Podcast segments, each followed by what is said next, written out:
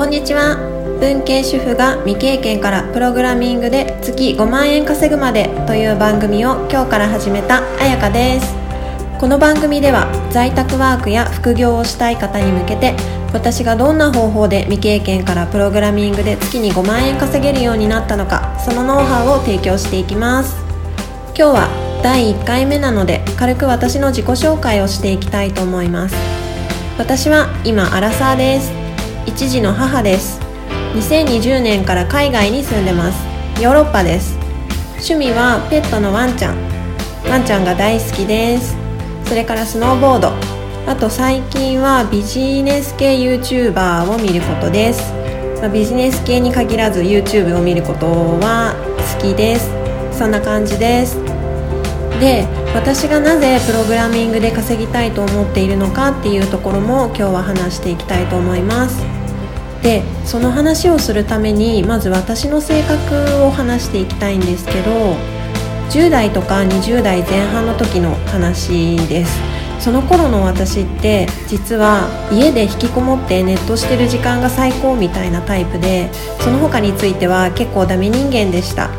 でも今から思えばダメ人間というよりは精神状態が精神状態がすごく良くなくてうつ病っぽい時期がえっとだろう。多分10年ぐらいすごく長く続いてました。でそのせいで対人恐怖症みたいな感じでもあってもうとにかく家に引きこもってずっとネットしながら寝ていたいっていうその願いしかないみたいな学生時代を過ごしてました。もう友達とも会いたくない買い物にも行きたくない誰にも会いたくない誰も私のこと私に連絡してこないでみたいなそういう性格でした。でまあでも学校を辞めるわけにはいかないと思っていたので、うん、頑張って学校に通うみたいなそんな感じでした。なのでアルバイトも正直そんなにできないし体力もなかったのでバイトも続かないみたいな感じで大学時代アルバイトで稼いだ金額の最高月収が5万円ぐらいでした。5万円台でしたね。でその当時やっぱり学校に通いながらバイトしながらっていう二足のわらじだと私の場合は5万円が限界でした。だから、えっと、今回も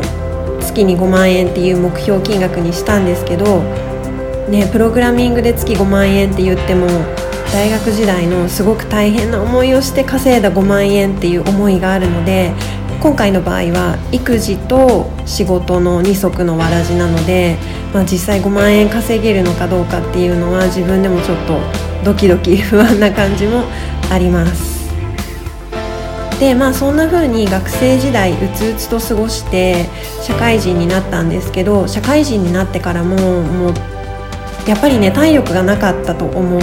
てます。もう全然仕事も休みがちでうつ病っぽいのも急に治らないので仕事3日連続休んじゃったりとかそういう風なこともありました。だからやっぱりお給料も全然高くないし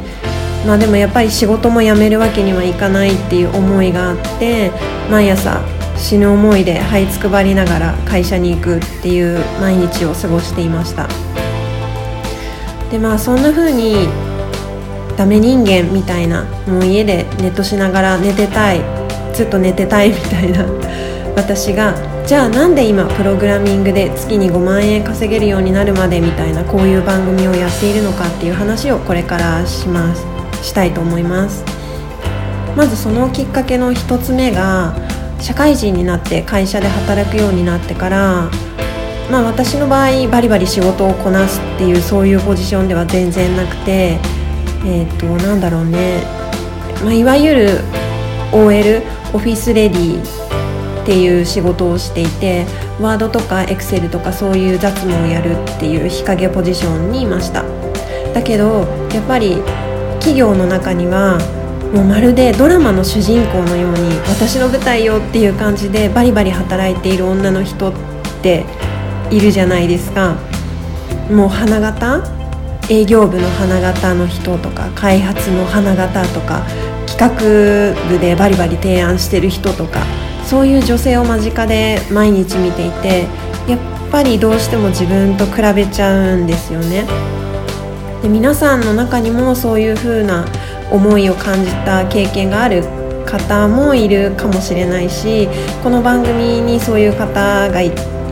集ってきてくれると嬉しいなって思ってるんですけど、まあ、そういうキラキラしてる女性キラキラしててなおかつ稼いでるバリバリのキャリアウーマンの女性キャリアウーマンっていうのがすごく自分の憧れにもなったし同時に自分に対してその点が劣等感コンプレックスを感じざるを得ないっていう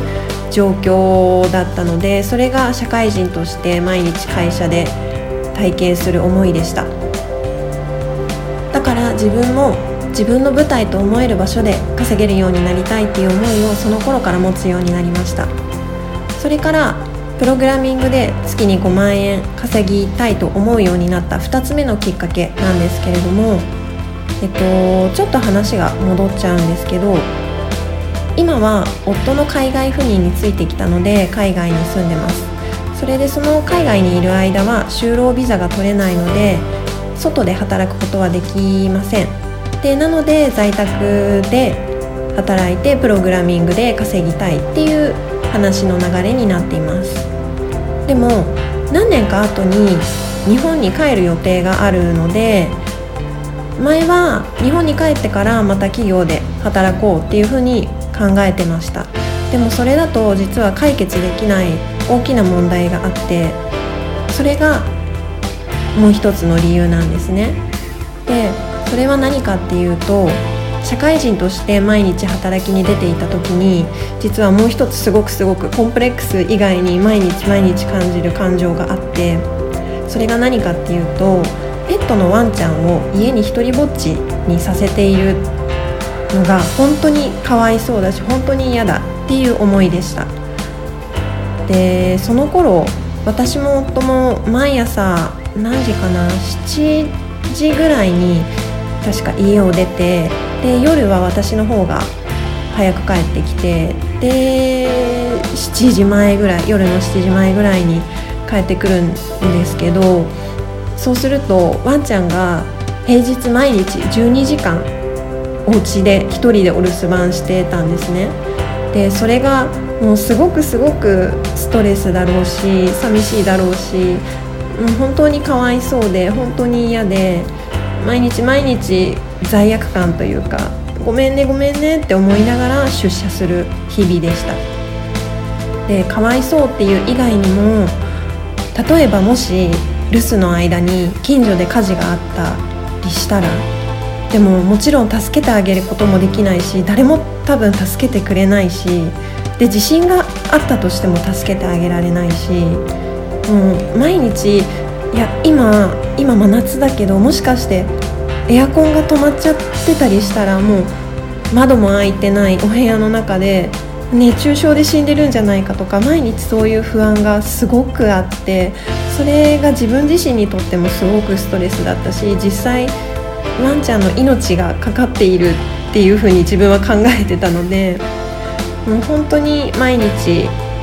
仕事に行かなきゃいけないからワンちゃんを12時間1人で家に閉じ込めていなきゃいけないっていうのがすごくすごく嫌でした。私も本当につらかったです。でそれだけじゃなくて例えば企業にいると飲み会とか人付き合いとかを就業後にしなきゃいけない日ってあると思うんですけどもう本当にそれももう本当に嫌でした。で12時間毎日お留守番させてるからもう1秒でも早く帰りたいって毎日毎日思って残業も頑張ってしないように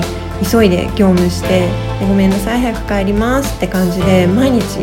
もう走って帰ってたんですね。バスを降りてから走って帰るみたいな。でそういう風にもう毎日1秒でも早く帰りたいって頑張ってるにもかかわらず飲み会が強制的にほぼ強制的にある日ってもう飲み会って普通に3時間とか4時間とかでも平気であるじゃないですか。だから12時間プラス34時間だからそういう日は1 5 6時間ワンちゃん一人ぼっちでもうずっと家に閉じ込められてるっていう状況だったんですね。でまあでも夜ご飯をあげないとかわいそうなので一回飲み会の始まる前にもう超急いで家に帰ってご飯だけあげて「ごめんねじゃあちょっと飲み会行ってくるね」って言ってもう一回出かけていくっていうこともあったんですけどその時のワンちゃんの「行かないで」っていう悲鳴もうキャンキャンキャンキャンキャンキャンキャンってもうずっとずっと泣いてるんですね。でも本当に行かないでキャンキャンキャンキャンって言ってるところをドアを閉めてまた閉じ込めて飲み会に行かなきゃいけないっていうもう本当にそれが本当に辛くてもうなんでこんなことしなきゃいけないんだろうってもう胸が張り裂けそうな、うん、もう張り裂けたねあれは。張り裂けた。そう。もうそれが本当に嫌ででもうなんとかして私が外で働きに行かないで外に働きに行かないでずっと在宅で仕事ができたらもう全て解決するのに。もう私もこんな辛くならなくていいしワンちゃん自身も辛くならなくていいしっていうふうに思って在宅ワークで稼ぎたいって思うようになったんですね。でまあ今日はちょっとそろそろ10分経ってしまいそうなのでこの辺までにして。で次回以降じゃあなんで在宅ワークって言ってもプログラミング以外にもいろいろ例えばブログとかアフィリエイトとかライターとか翻訳とか最近だったらオンライン秘書とかも出てきてるんですけどそういう数ある在宅ワークの中でなぜプログラミングを選んだのかプログラミングにどんなメリットがあるのかっていう部分をお話ししていこうと思っています。でこれからこんな感じでちょっと緩い感じで在宅ワークについて情報発信有益な情報発信をねしていけたらいいなと思っているのでもし興味がある方はフォローしていただけると嬉しいです。終わり。じゃあねまた次回。バイバーイ。